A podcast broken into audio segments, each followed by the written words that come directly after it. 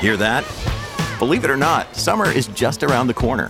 Luckily, Armor All, America's most trusted auto appearance brand, has what your car needs to get that perfect summer shine. Plus, now through May 31st, we'll give you $5 for every 20 you spend on Armor All products. That means car wash pods, protectant, tire shine, you name it. Find out how to get your $5 rebate at armorall.com. Armor All, less work, more clean. Terms apply.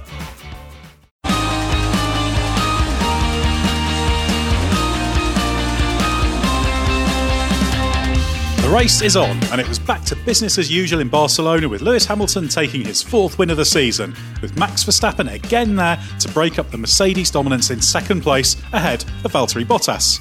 But with no tyre shenanigans to put a spanner in the works, this was a show of just how dominant those three are, with everyone else finishing a lap down. I'm Edd Straw, and joining me, as usual, are Mark Hughes and Scott Mitchell. Uh, well, Mark, you're you're remote covering this weekend. I'm I'm here on uh, on site. It, lo- it looks like you're kind of being held hostage in that room. You've got a bare wall in the background. It's it's a very uh, it's a very Spartan uh, Spartan corner of the room you've chosen. It's um, it, it, it's the spare room. It's where I've got all my books and things. Um, I could I could show you those, but um, yeah, it probably doesn't work on a podcast. Yeah, fundamentally a, uh, a a visual thing. You should go to you should do some product placement backdrops like Scott Mitchell has got with his uh, with his sim racing seat in the background. Perhaps you could uh, just next time you do one, just park your old TVR Tuscan Challenge car in the background. And you can you can copy what uh, what Scott's doing. Have you have you been sim racing recently, Scott? He asks him, knowing full well you have, not very successfully. yeah, I had my uh, Formula Two style series uh, last Tuesday, uh, GPVWC Super Cup round at uh, Monza, and I'm now I've now started testing for the resumption of my British Touring Car Championship inspired uh, VMO series, which resumes at Snetterton on Tuesday night. So yeah, nice little mix of uh, jumping between F2 style machinery and a, a Mercedes uh, A class touring car. Would, it be fair to call your uh, your single seater exploits Andrea de Cesaris? Oh no, Andrea de Cesaris esque. I should have thought about that before I attempted. Andre de. Yes. um, uh, no, it's they're nowhere near that successful. my uh, my um, my sim racing career is more Esteban Gutierrez. There are flashes of genuine pace there, but invariably I find myself massively under delivering and often being my own worst enemy. Well, there we go. That's uh, there's worse drivers to compare yourself to. So uh, we'll take that. Well, shall we actually get on with some real world racing? This is our sixth race in seven weekends, so it's been coming thick and fast. Mercedes win again, so uh, that's five wins out of six for Mercedes after the the brief aberration of uh, the second Silverstone race. So, Mark. Lewis Hamilton, he led every lap from pole position, only denied fastest lap by Valtteri Bottas taking that late pit stop and the kind of free gift, should we say, bonus point because he had the track position to to drop into. I actually thought this was a, a classic case of the extraordinary being made to look quite boring, and this was perhaps Hamilton's best win of the season. Yeah, I'd agree, and um, I think Lewis probably would be too. Would would agree with you too. Um, it was uh, just one of those demonstrations where he just hit everything perfectly and reduced everything else to incidental. And once, so the initial sort of 10 laps was just about uh, sort of that cycle and pursuit sort of pre race while everybody worked out where they had to be with the tyres. And then he just let rip, and that was it. Goodbye. And uh, any hopes that Red Bull had of maybe winning this on tire usage in the way that they had at um, the, the previous race uh, disappeared within that one lap. I think it was lap 11 when he, he, he pulled the plug and um, pulled the pin rather.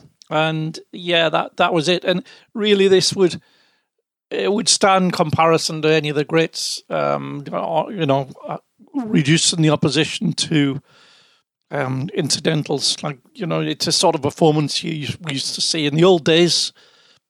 Jim Clark and Jackie Stewart and people like that, where everything is just absolutely nailed and perfect. And he, he, he said he got himself into such a rhythm he hadn't even realised was the last lap when they showed the flag. Yeah, Lewis described it as um, being in a zone that he couldn't really remember the last time he was in like that. And when we spoke to him a little bit later, uh, it's always really interesting because good or bad, Lewis's mood invariably shifts from the post race stuff to when he's sort of talking to us a couple of hours later. Is always a bit more sort of um, considered. I think is probably the fairest way to to, to put it. And uh, he was asked um, if it was a bit like um, those sort of like out of body experience moments where you're not really in control.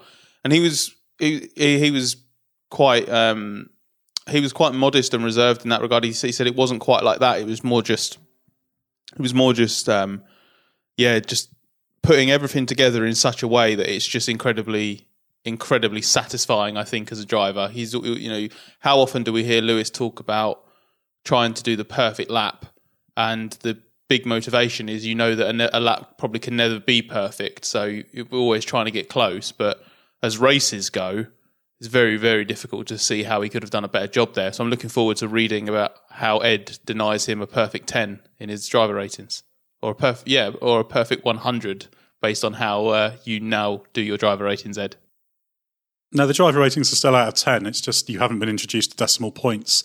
Uh, evidently, you haven't quite learned what, what, they are yet. But yeah, Hamilton. Well, I asked him in the press conference after that that it was kind of it wasn't one of these swashbuckling wins, but it was just one of those ones that on the outside looks all fairly run of the mill, but actually for the for the driver, it's it was a, a, really good drive, and he sort of seemed to warm to that topic, and he sort of said, "Oh, these guys next to me will get what it's about," and it, it sort of struck me as the uh, like the professionals drive, if you see what I mean, as in it was one that the fellow drivers would really get how good it was. It's one of those ones where just there was that pace on tap when he needed it. Everything was in control. And, you know, what you were saying, Mark, about kind of one of those dominant wins in the old days. This would have been Jim Clark 80 seconds up the road or something uh, ridiculous in, in, in the 60s. But modern F1 doesn't really work like that. But still, it was a big chunk up the road. It was 20 something seconds over Verstappen, I think, in the end, wasn't it?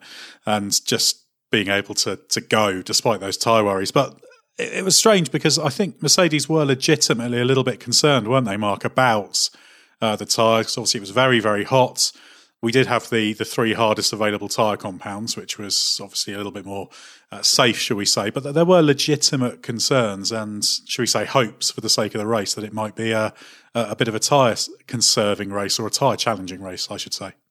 Yeah, totally. I mean, the, the Mercedes and Red Bull pace on the long runs of Friday very very closely matched, and basically on on on this sort of circuit, the the challenge is how hard a pace can you run before inducing thermal deg in the tires because that's going to ruin your strategy. As soon as you get into that, it gets into a sort of runaway state, and you might as well just come in and put a fresh set on. But uh, if you do that too early, you've ruined your strategy. But how how well the car uses the tires determines how quickly you can go before nudging into that li- limitation.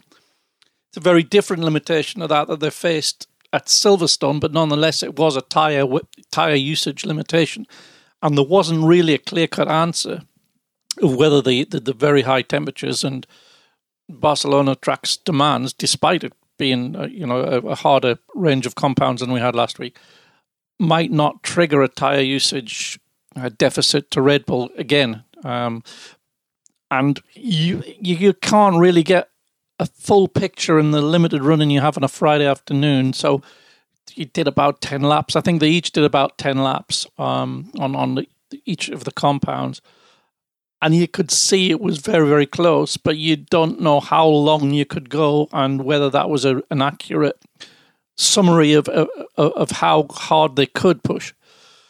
So those questions were unanswered as went in, and uh, everybody was playing very cautiously, and that's what those first ten laps were about. And no one had an answer until Lewis decided, okay, I think it's safe now to sort of let rip and let's see if he can come with me. And he couldn't, and that was it really. And so those questions were answered from that moment. Yeah, it was quite a dramatic turning point that because I was looking, I always look for where the gaps are in the in the traffic, and you th- I was thinking it's going to take a while to actually get a, a, space, and then suddenly there was this step change in the pace, which which changed it dramatically, and Hamilton was quite quickly able to pull a pit stop gap over the uh, the racing points with uh, Lance Stroll at, the, at, the, head of that. Uh, we'll probably come back to Red Bull in a minute, but Scott, we should talk about the other Mercedes driver. If you cast your mind back six weeks ago, something like that, to the season opening Austrian Grand Prix. We had Valtteri Bottas 3.0, as he was being called, winning from pole, full of the joys of life. Could you see any of that energy after a race in which he finished third, with again Verstappen splitting the Mercs? Uh, no, completely the opposite. It's the lowest I've seen Valtteri all season. It's actually similar almost to what he was like, if you remember, towards the end of 2018 when he'd been basically pummeled by Lewis towards the end of the year. Didn't he end the season with a run of like five fifth place finishes or something very very mediocre? Yeah, it was it was it was one of those ones, and I just always remember in Abu Dhabi just being really really just dejected and empty. I I, I really, I mean, I was I didn't. Uh, participate in his press conference, but I hope he wasn't quite that bad. But it does sound like he's uh, he's slumped a bit. It's the it's I it's the lowest I remember seeing him for a while, which is concerning. Obviously, we're only well, we don't know how far into the season we are, but we're maybe only a third of the way into the season, and he's already talking like someone who is not given up on the title fight, obviously, but I think he realizes just how how long his odds are now. Um, he was basically he's not hiding. I can say that for him. He said that the difference today was the fact that he got a bad start. He said he doesn't think there was anything like wrong that caused him to make a bad start. He just didn't nail it when he needed to. Um, and because you need like a second, a second and a half on the car in front to overtake around Barcelona and current cars, that was just it then for him. He was he was locked into um, damage limitation, and that was unfortunately never going to involve passing Verstappen. I don't think so. He's now just in a he says he'll shake it off. I'm sure within 24 hours or 48 hours he'll um, he'll sort of revitalize himself, look ahead to Spa, and be back, get back on the horse, so to speak. But right now, I think he's uh, he's hurting, and as he said to us post race, he just wants to be anywhere but Barcelona at the moment. It's just got to be really hard work to be up against a guy like Lewis Hamilton. Now, Mark was talking about him as you know in in terms of the great drivers. Obviously, he is one of the greats, but sometimes we sort of forget what that means. That means he is up there with Jim Clark or Jackie Stewart, Niki Lauda, Alain Prost, Ayrton Senna, all these people. And, and there's no kind of disgrace in being second best to them. But it must just be so difficult for someone like Bottas, mustn't it, Mark, that every time he digs deep, Hamilton digs deeper. And there's days when if, if Lewis is just a little bit off, where Valtteri's there, and then you have like qualifying sessions like in Spain where Bottas was up after the first two sectors, then it all kind of got away from him. The long turn 12 right hander seems to be his problem compared to Hamilton, can carry the same speed. But just all these things, just, just, there's always just something that doesn't quite come together. Yeah, it must be deeply frustrating because, as you say, there are times when the numbers will tell you he's getting close. Or you'll be looking at that as and and he'll, he'll have been working on himself and he's been applying himself to how he can improve and he'll have felt that he's improving and then you'll see the numbers and you think yeah yeah i'm making some progress I'm making some progress and then all of a sudden lewis will go to a, a different level again and it's happened so many times and valtteri's very good at dusting himself down and, and, and coming back and trying again but you know there's only so long you can do that really with uh, how many how many seasons can you do that before you're mentally accepting that you're you're never going to do it um, against that guy? So yeah I'd I'd be a little bit concerned about um, Bottas's sort of uh, sustaining a level of uh, uh of uh, performance that he that he has done um, in the last sort of year or so. I, I'd, I'd really wonder if he can sustain even at that level. My my um my concern for Bottas is more that I don't have sympathy for him from a sporting point of view because this is meant to be the best of the best. It's elite sport. Ultimately, he just isn't quite good enough, is he, to go up against, as you've both just discussed, someone who is a, a, a true great. So that's not that's not necessarily um, it's not like a black mark against Bottas or anything like that. It's just that's just the way it goes in sport like this. Where I have sympathy for him is absolutely on a human level, which you've both just touched on there. The mental anguish that you must go through, and the way I see it is, um, Valtteri says that the thing that motivates him, gets him out of bed every morning, makes him turn to the next race, is this pursuit of a lifelong dream. He's wanted this since he was a kid since he was a child, he's dreamed of being Formula One world champion. He's here every single year, every single season. He starts with Mercedes. He thinks this is my year. I can do this, and he came into this season more motivated than ever, happier than ever, seemed more confident than ever. Started this season again with a win. Every single qualifying session, he's taken Lewis pretty much to the wire. He's pushing Lewis to a new level almost on uh, in qualifying, and then yet pretty much almost without exception, Sundays it doesn't happen. And to see week on a weekly basis as we have at the moment, the disintegration of someone's lifelong dream and everything that they're working towards is really hard on a personal level because I, I can't not empathise with that situation. I might not think sports, sport a, from a sporting perspective that there's anything you can do about it because he's just not good enough. But on a personal level, I, I can I I can only sympathise with him. Yeah, I think you touch on something in, interesting there, Scott, um, in terms of the timing of the races. Just how little uh, recovery time you have from mental anguish. So we, we talk about recovery time. Normally, you think in terms of um, physical, but six races and seven weekends, and for um, five of them, you've been soundly beaten. Um, how do you how do you recover from that in just a few days? Because you know be you be leaving one one race, you'll maybe have a couple of days, and then you you're back into the program of the next race. That's probably not long enough to be to be mm, properly resolving these questions in your head. And I think it's very very easy to underestimate how tough it is because yeah, he's a driver who's he's being paid to drive one of the best cars in Formula One. He's getting wins here and there. He's earning millions. All great. You know, he's not fighting for survival or doing sort of important work, shall we say. But I, I think people can underestimate in elite sport how tough that it, it is because the, the standard you're being compared to is so ridiculous. He's one of the best, let's say, half a dozen in the world. But that's failure at this stage in terms of what his ambition is. And you've got to be not the sixth best in the world or the fifth best. You've got to be the best, the best in the world. And it, it's just so, so difficult. And I think it's very easy for people to uh, to, to kind of talk down what what Bottas does. But I'd also like to flip it on its head and say, we said how good Hamilton was. Bottas shows what's possible if you're not quite at the top of your game and absolutely getting the maximum out of that car. He finished behind a Red Bull. You know, this does happen. So it also gives you a context for just how strong uh, Hamilton's driving as well. But it must it, it must just feel battered mentally, uh, Valtteri.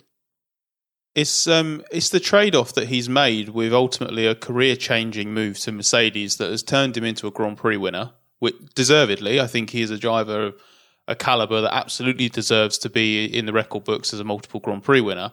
But that opportunity has is a double edged sword because it means that he is going to be judged against the worst possible person of the last well probably 14 years maybe with the exception of Fernando Alonso, I did feel some sympathy with for Stoffel Dorn a couple of years back.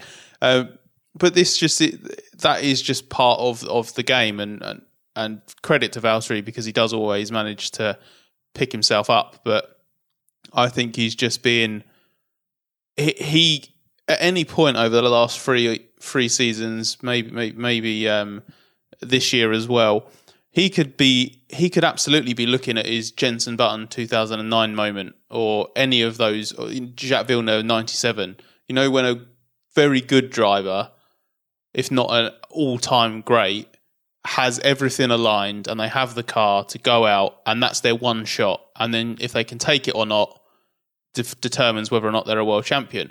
And Bottas could have had that at any point since 2017 but the guy on the other side of the garage just is never going to give him that opportunity, is he?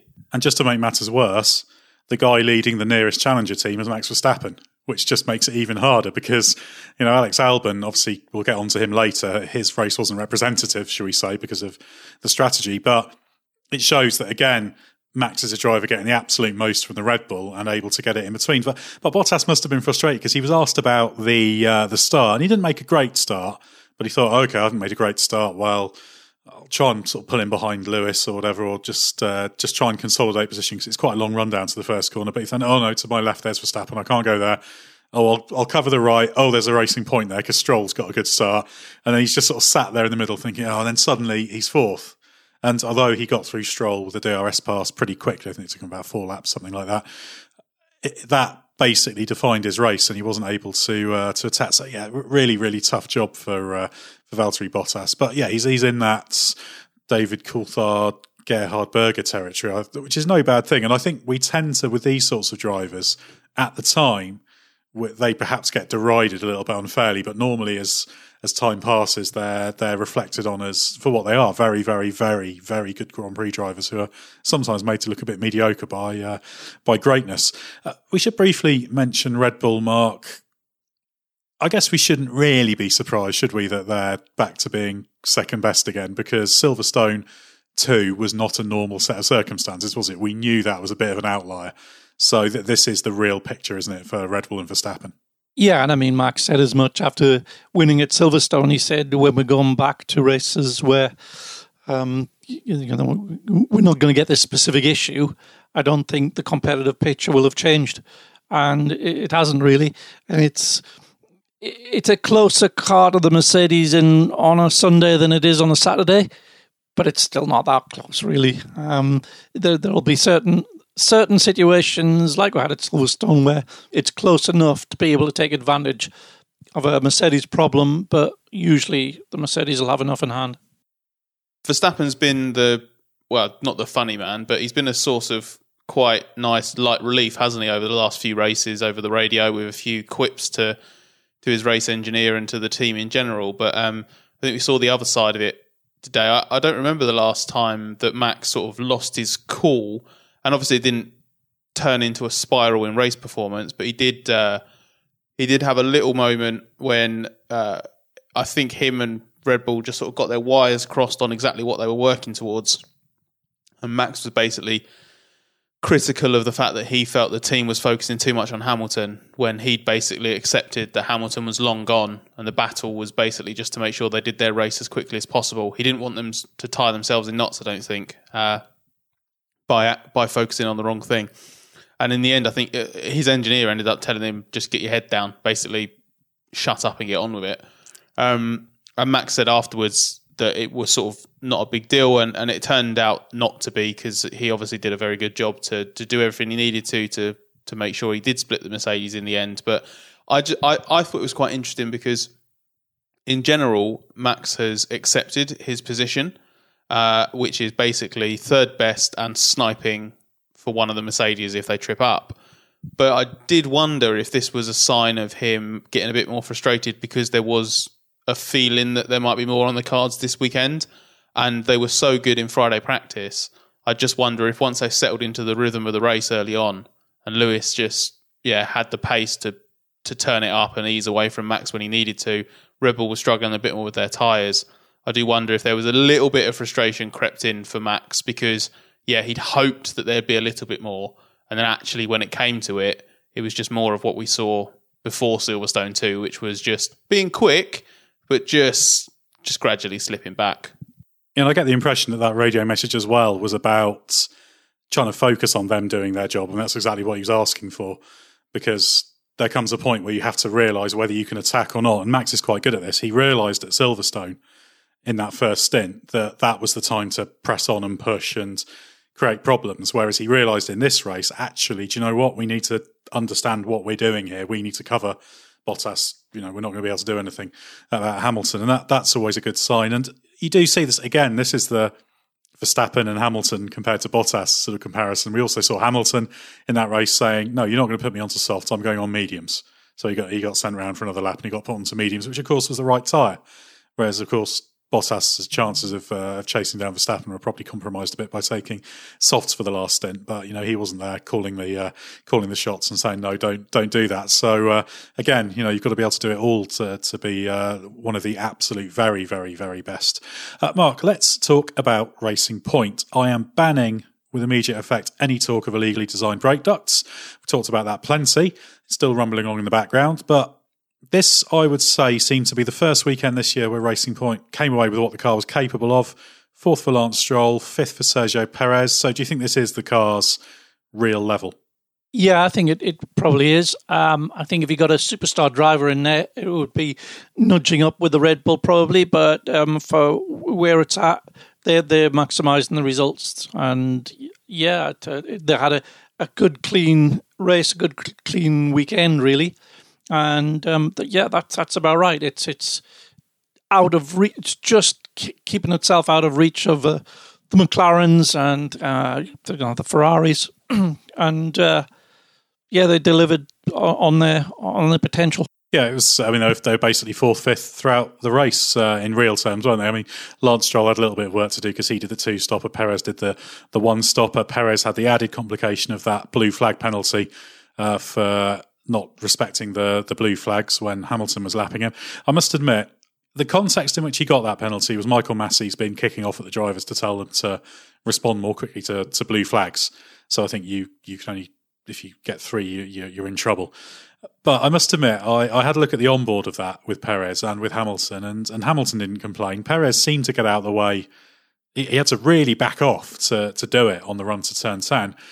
So I thought it was a little bit of a of a harsh one actually, but at the same time, if the race director's been saying there's going to be a crackdown, then you should probably be on the lookout for it. Obviously, Perez was trying to avoid losing time, but it, it worked out for him in the end because although Carlos Sainz was uh, was pushing on Sebastian Vettel had sort of held everyone back long enough that it didn't actually affect Racing Point's overall result, even though it's uh, it meant that Perez ended up finishing fifth rather than fourth, although they'd only swapped because of the strategy. And I, am actually going to say something positive about Lance Stroll because that's a good weekend from him. Fourth place, yeah, Perez's penalty helped, but Stroll was sort of strategied out out to behind him. So yeah, this this is what Stroll needs to be doing and full credit to Stroll for that first lap, or rather the first uh, 10, 15 seconds or so. We, have seen this before. We've seen it back in the Williams days when he had uh, a bit of a shed to, to drive.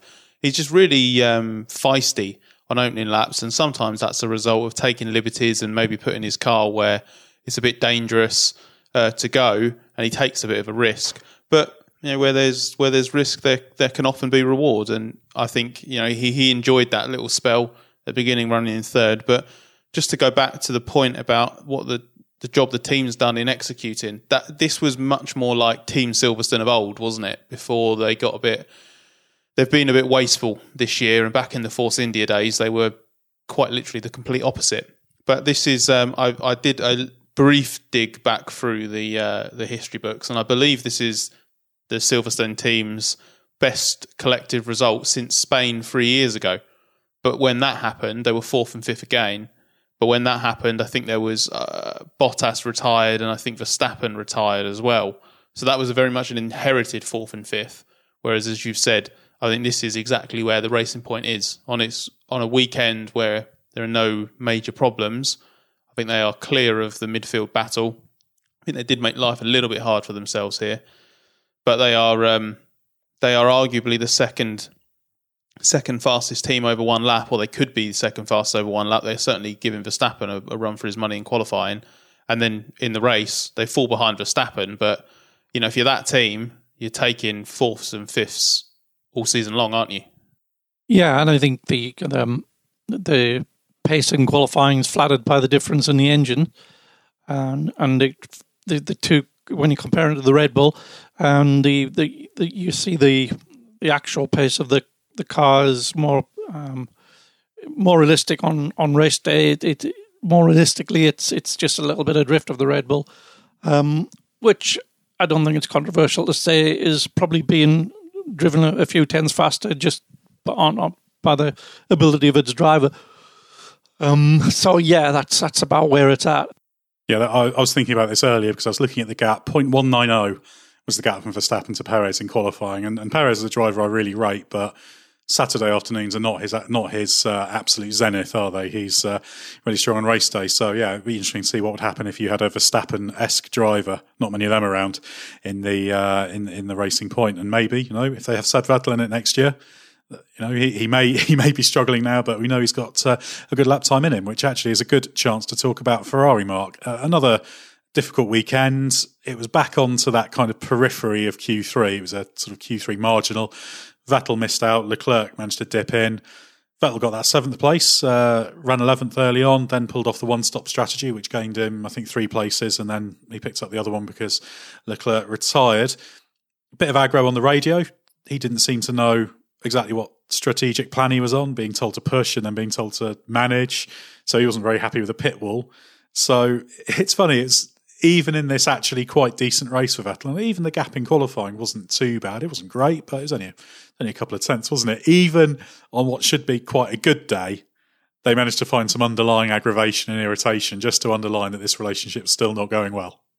Yeah, and I mean, we're probably looking for it more, and the the, the people that are choosing the broadcasts, uh, the radio broadcasts on FOM are probably more tuned into it. But he's never actually um, it, it, it's never been sweetness and light with with these um, his team around him, in, in, terms of the, the operating operating of the car during a Grand Prix weekend. Even even when it was going well, you know, you'd quite often hear him saying, you know, don't don't move. The, I remember Spa last year saying, "Don't move the car like that. You're going to damage the floor." This was in the middle of a qualifying session, or um, questioning strategies, and but it's it's it's definitely taken on a, a surlier edge this year. You know, he's, as he's he's clearly um, taken taken a really mm, how would you put it? I don't think surly is the right word, but he's definitely not taken it well that he hasn't been even offered the courtesy of a, negotiation for a drive there next year. He's just been told, you know, you're out, and so this this is inevitably that that that edge is there, that that little niggle is there, but it, it, that the dynamic between him and his engineer or him and the, the crew around him has always been a little bit as if he need, he feels the need to be in charge because he doesn't entirely trust them to do the right thing. And you didn't used to hear that in these Red Bull days. You, you, you, it was quite a conventional relationship between an engineer and driver there. It was a very good one, in fact. So I, I think it's partly reflective of just how worn down he is by having to feeling he's got to be on top of that at all times. I think it's uh, another good example here of what Ferrari is going to lose when Seb goes. I think uh, we know that we know that he's just lacking a couple of attempts to Leclerc at the moment. It doesn't really look like it's the sort of Seb when he puts in those performances like Canada last year in qualifying, where you're just like, oh, on his day, he's just capable of stuff that very few people, even Hamilton, struggle to to match. I don't really think we're going to see that in qualifying this year um, even in the context of that Ferrari. But what we are going to see, and we saw it in Hungary with the call about uh, what compound of tyre to go to during the race. We've sort of seen it here as well. Just that experienced driver, that sort of level head, that ability to read the way a race is going, and just basically not accept what he can quite clearly see, even in the heat of battle, to be a mistake from the team. And I think Ferrari would have worse. Uh, yes, Seb has contributed to Ferrari not having great results this season, like his first lap spin at Silverstone. But I think he's also salvaged very good results for them. I think a better result in Hungary and a better result here. So it's quite nice to see. I, I, I've followed a few of his weekends and sessions quite closely as it happens, and it has been really painful at times to sort of just hear the the difficulty um, a little bit like with Bottas almost, but just obviously in a very different context. So actually, to see him pull something like this, you don't, as we've we've discussed plenty of times already, how hard it is to overtake at Barcelona. Strategy is pretty much the only thing that can transform your race here, isn't it? And full credit to Seb for having a little bit of ingenuity, but having to put up with some Ferrari shambles in the process. Because I think, as he said, if he'd been told three laps earlier he'd have probably been able to make life a bit easier for himself because I think he'd been pushing a little bit, thinking he was coming towards the end of his stint. And then all of a sudden, he was being asked to manage the tyres he'd just taken some life out of to the very end. Yeah, there were a set of softs as well. That's the he did did a remarkable stint length on a set of softs. There's no criticism, as far as I'm concerned, of Vettel for, for kicking off a bit about them. We just talked about Verstappen and Hamilton doing it. You know that that's the level of driver Vettel is capable of being, and I, I think overall you'd have to say that was a, a good uh, a good race performance. Leclerc obviously was aiming to do a similar kind of thing, wasn't he? He stopped uh, about the same time. He had that that spin at the chicane mark. Uh, can you just explain what we know about what actually happened there and what was cause, what was effect?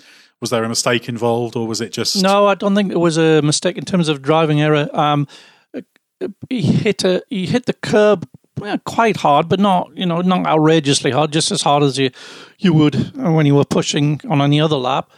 Um, um, but it, it dislodged something electrical, which cut the power completely mid corner, which caused the spin. Um, he then couldn't get the thing restarted. Took off his under his belts, gave it one last try to get it going on the on the ears. Managed to do it, and then so had to trail back without his belts, and then they they couldn't actually get to the bottom of uh, what the electrical problem was, so they just retired it at that point. Yeah, and, and his race would have been interesting because he was, yeah, pretty much on the same strategy as Vettel, but he was just ahead. I think he was behind Norris at the time. Uh, Vettel was a couple behind. I think there was a Kvyat in there. So it could have been another interesting Leclerc one stop as well. And actually, so Ferrari with reliability could have come away with a, a, fairly handy double points finish, but that's not that's not what they're there for, is it? So yeah, this is uh, yeah difficult times continuing for for Ferrari. Scott, before we get on to uh, some of the others, we should talk about Alex Albon, who finished eighth in this race. He ended up on a very odd strategy in the end. Can you just explain what happened to him and, and how he contrived to end up eighth in the race when he probably should have been sixth at worst? Yeah, so first of all, um, it's important to clear up a little bit of a misconception about his weekend because there's a there's a few people I've seen online uh, on the magical world that is Twitter, especially, um, seem to be basically saying, "Oh, Albon needs to qualify better, and then you know he'll actually have half a chance." Well, th- th- that wasn't the problem here. Uh, the deficit, the pace deficit to Verstappen was bad, but actually qualifying sixth was that was fine. The first three rows is where he needs to be. We've already talked about how quick the racing point is over one lap. I honestly think Verstappen is the reason the Red Bulls out qualifying the racing point more often than it isn't. So being sixth, I think, is fine. He would have actually come out of turn one fifth but because of Bottas's bad start and getting blocked by Stroll, then Bottas backed out of it. And then Albon had to come off the throttle as well, which allowed Perez to steal back round the outside. And that condemned him to a first stint where he was behind the racing points. Again, not going a second, second and a half lap faster than those cars. He's not going to overtake them. So it looked like he was going into management mode a bit. He was struggling with his tyres, but he's in dirty air, so not not really surprising. And then and then just quite a baffling decision from Red Bull. Really, like Albon didn't have two sets of new mediums to to go to, so the conventional softs, medium, medium wasn't really an option for him. But even though he had to switch to the hards, you can see all the teams have got their fancy tech that allows them to work out sort of where everybody is relative and on the track and where like a pit stop would put you back out. So the hard tyres, which everybody hated on Friday, and actually Albon was the only driver to go to the hard tyres during the race. Red Bull opts, to put him on the hards at a time when pitting him is going to bring him out in traffic. And one of the cars that's going to bring him behind is Esteban Ocon in the Renault, a car that uh, that is quite good on its tyres and was on mediums, not a huge way into their stint. And he was also within DRS range of the car in front. So Ocon also had DRS in a straight line. So where's Albon going to obviously regain that track position?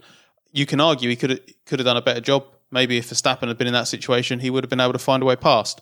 But it made Albon's life immeasurably more difficult. It meant that he all of a sudden he's on the hard and presumably is going for a two is going for a one stop. But even if he's going for a two stop, early on in a very long stint, he's chewing up the tyres so it just starts to go, it just starts to unravel. He loses track position to Sainz, uh, not in the original pit stop, but because basically Sainz rejoins, is on a faster set of tyres, is on fresh tyres, and is able to mug Albon in uh, using the DRS.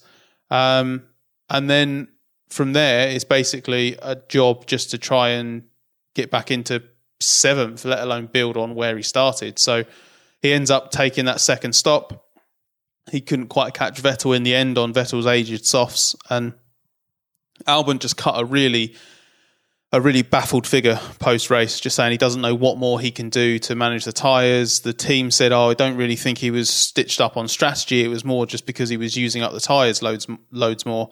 But Christian Horner said that his big problem, one of the big problems, was that he was in dirty air and that was eating up the tyres. Well, you know, to, to that specific point from Horner, and also to what Alex was saying about, I don't know what more I can do to manage them. that situation is surely helped massively if you're not needlessly in dirty air and put in dirty air because of a baffling strategy. Yeah, it, was a puzzling, a puzzling move, and I think it's the last thing that a driver really needs who's an Albon's situation to have this sort of thing uh, happening in races. Obviously, there's reasons why they did it, but yeah, it made it very difficult for them. And yeah, a race where he could have been, he'd have either been in a, with a normal race, and this might have needed another set of mediums, but he'd have either been fourth, fifth, or sixth. Really, those are probably the three possibilities. He could have got amongst the, the racing points. Well, the problem is that I should stress I'm not saying that Albon's driving brilliantly. He's obviously not at the level that he wants to be or needs to be, especially in the Red Bull. But he's also not as bad as this race made him look. You know, he got lapped by Verstappen, and a bunch of people have jumped on that. I don't think he'd have got lapped by Verstappen had that strategy not been played out the way it was. So I just I do have a bit of sympathy for him because there, there's a lot of things that do need to be improved, but there also were a, a few things that were better this weekend.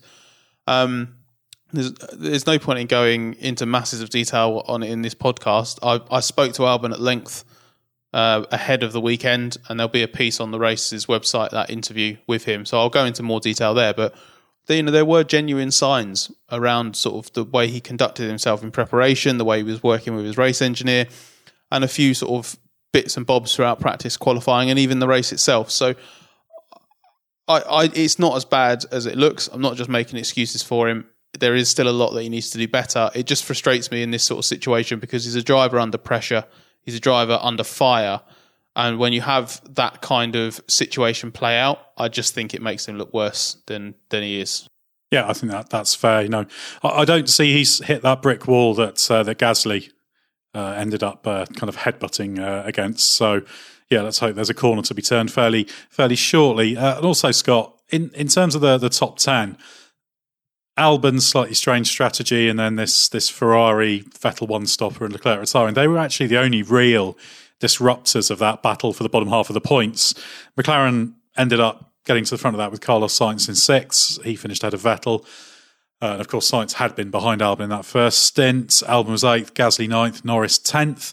So McLaren two cars in the points. And for Sainz, probably the sort of result he needed after what's actually been quite a difficult year and then a frustrating pair of Silverstone weekends, wasn't it? Yeah, well, yeah, it definitely wasn't just Silverstone that was frustrating. I think pretty much since the season opener, it's been there's been something, hasn't there? Um, bad pit stops, bad luck in terms of pit stop timing and traffic, this cooling problem that's blighted him last weekend at Silverstone, and then the first part of the Barcelona weekend as well until they changed the engine. So yeah, really pleased for Sainz. Obviously, home race. I thought he drove really well. Uh, he got opportunistic, got ahead of Albon when he could, and then he uh, he hounded Vettel and managed to grab an extra place as well. So, given the colossally good weekend that Racing Point had, it wasn't quite enough for McLaren, I don't think, to um, get back into third in the uh, in the championship. But I think they did get back ahead of uh, back ahead of Ferrari. I think they're a point ahead of Ferrari and a point behind Racing Racing Point. So it's quite good to see McLaren in that position. Uh, they got another double points finish, even though Lando Norris was only tenth. I think he lost ground on the opening lap, didn't he? Uh, but yeah, just for Sainz, just Norris stole all of the headlines in the first couple of races, but Carlos has been really good, and um, this was just another a bit of a reminder after some really really unfortunate few races that this is the caliber of driver that Ferrari has signed for for next year. Yeah, I'd agree with that. Um, there's not really much to say about Gasly and Norris actually in ninth and tenth. They had uh, they had good uh, good decent races. Another strong weekend from uh, from Pierre Gasly. Uh, of course, he's he's had a, a decent season. Uh, but actually, Norris did have a, a, good little battle with Leclerc at one stage. That's worth uh, that's worth a mention. But then looking outside the points mark, Renault had a really difficult weekend. Ricciardo was 11th, Ocon was 13th. Daddy Kvyat sandwiched in between them in his uh, traditional 12th place. Renault's performance really is erratic, isn't it? And every time you think that maybe a corner's turned, you get to the next race and they've turned around another three corners and they're, they're back where they started. Uh, Ocon's performances, though, I think are a concern on that. He's been complaining about power unit weakness. He's on a very aged power unit compared to uh, that of Ricciardo. It's the speed trap figures to some extent supported that. But but do you buy that for, for Ocon? What do you think is going on there? I think there's some questions um, on both sides, questions about the car. Um, there was questions about why it was lacking in straight line speed a couple of races ago compared to the identically set up car of Daniels. I don't know if they've got the bottom of that yet. so yeah, the, the, there is probably something worth looking at there, but I think he's just come in and discovered just what a megastar Daniel Ricciardo is. Uh, you know, and if you've, you're coming into it cold after a year out of the car, that's not the easiest situation to be thrown into. Um, yeah, in terms of Renault and its its uh, up and down form, it's it, it seems quite a um, quite a fussy car in terms of it'll it, it seems to work over quite a narrow band, and in that part of the grid, if you get a two tenth swing, you can go from you know sixth down to twelfth quite easily. And I think that's just about where they are. They're, they're, they're not miles off the pace of those cars that were finishing fifth, sixth, seventh, but uh, just enough off that, that that's it. They're out of the points. Yeah, we know how good a, a driver Ocon is. He was getting a little bit of uh, of hassle during qualifying to up the corner speed as well. So clearly there's a little bit there.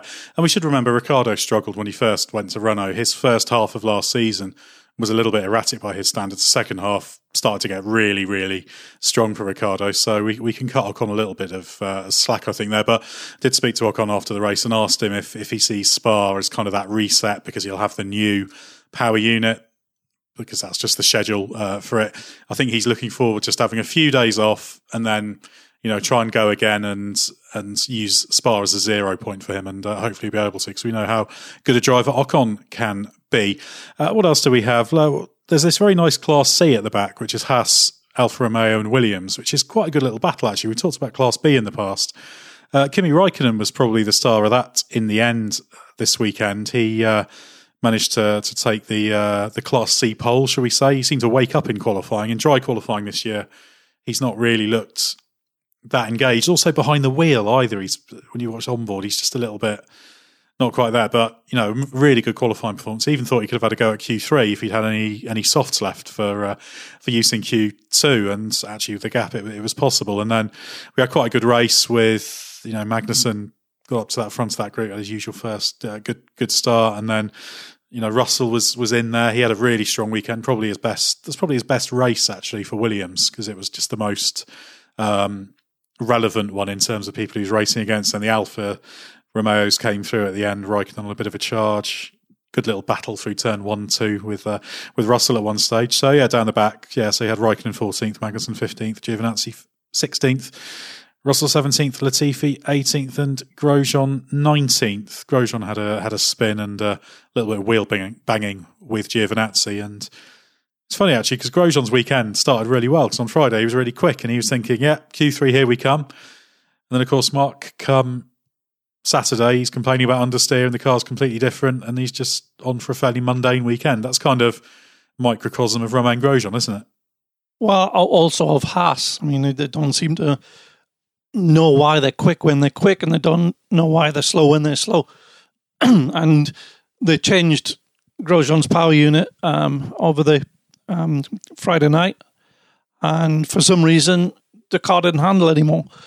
Um, so yeah, I mean, in the race he was trying to do a ridiculously long um, stint on a set of softs, and eventually there was no rubber left, and he, he spun.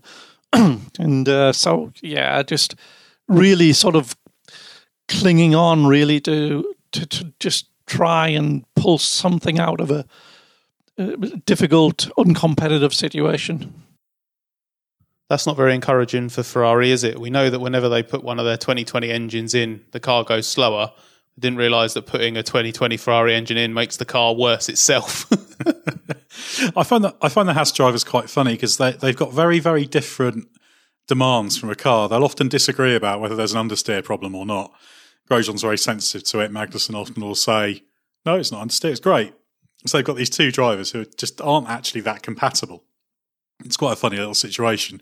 May well be that that partnership uh, changes, shall we say, next year. But let's quickly look off track, Scott, because because the, the big story ahead of the weekend, really, it was uh, it was breaking kind of as we got to the, the Thursday, was the fact that the FIA has written to all the teams, various things were, were talked about, but one of them is some kind of curb on engine modes, restrictions, the effect of which will be potentially to, to limit the use of the, the qualifying party modes as they're known. So, what do you know about that? What's actually happened? What's going to happen?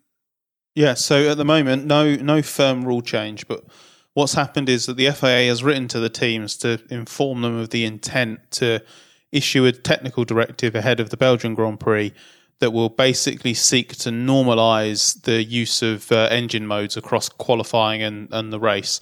So the engine manufacturers have invested a great deal of money and time and effort into developing these ultra high performance modes, the the party modes, as Lewis Hamilton coined it at the start of 2018, and then promptly forgot that he coined the phrase and was then baffled for the next six months as to why people kept using the phrase party mode. Um, and basically, the, the so the theory is that Mercedes has done a better job than the others in developing their peak qualifying mode for, for this year. How whether that is ex- completely true and to what kind of advantage they've gained, uh, nobody really knows. Um, but what will happen is uh, there will be some some un, as yet unknown way of enforcing it so that a team cannot play about with engine settings throughout qualifying and switch to a really crazy peak power mode for Q3, for example, and then turn the engine right down for the race on, on Sunday. The object, uh, so um, supposedly the, the, the logic is that the FIA needs to do this to make it easier to monitor these ultra complex power modes and make sure that everyone is adhering to the rules because these engines are so complicated.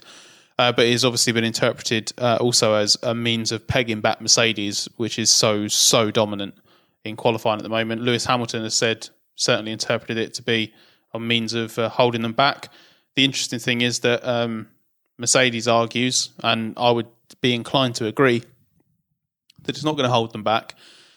If it takes a tenth or two away from them in qualifying, maybe more, they're still going to be in front because they're so far ahead, and it just means they're going to redirect some some engine performance into the race.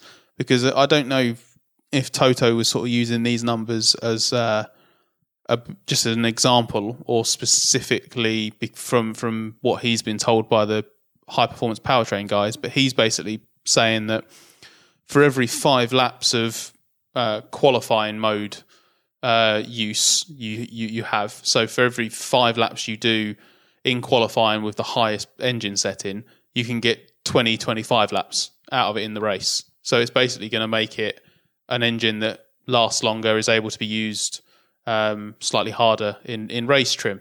And the last thing F1 needs right now is a Mercedes that's a tenth or two slower in qualifying and a tenth or two quicker in the race because all that means is we're going to have an equally boring qualifying session that's just a fight between Hamilton and Bottas, and in the race they're going to going to edge away. Part of me actually thinks that if this is a sort of thinly veiled attempt at hurting Mercedes, part of me kind of does hope it works uh, in uh, uh, in Mercedes' favour and they actually dominate even more because I really don't like an in season rule change like this. It's one thing to issue a technical directive that's designed to stop cheating, but an out and out like way of man, like managing the engines when this is something that people have worked very very very hard for and to to to establish a performance gain in, to then just wholesale uh, have a wholesale change of how it works i find that a step too far so i would quite I think it would be quite amusing in a sort of perverse sort of way if this ends up making Mercedes even more competitive. Yeah, I think it's also going to have a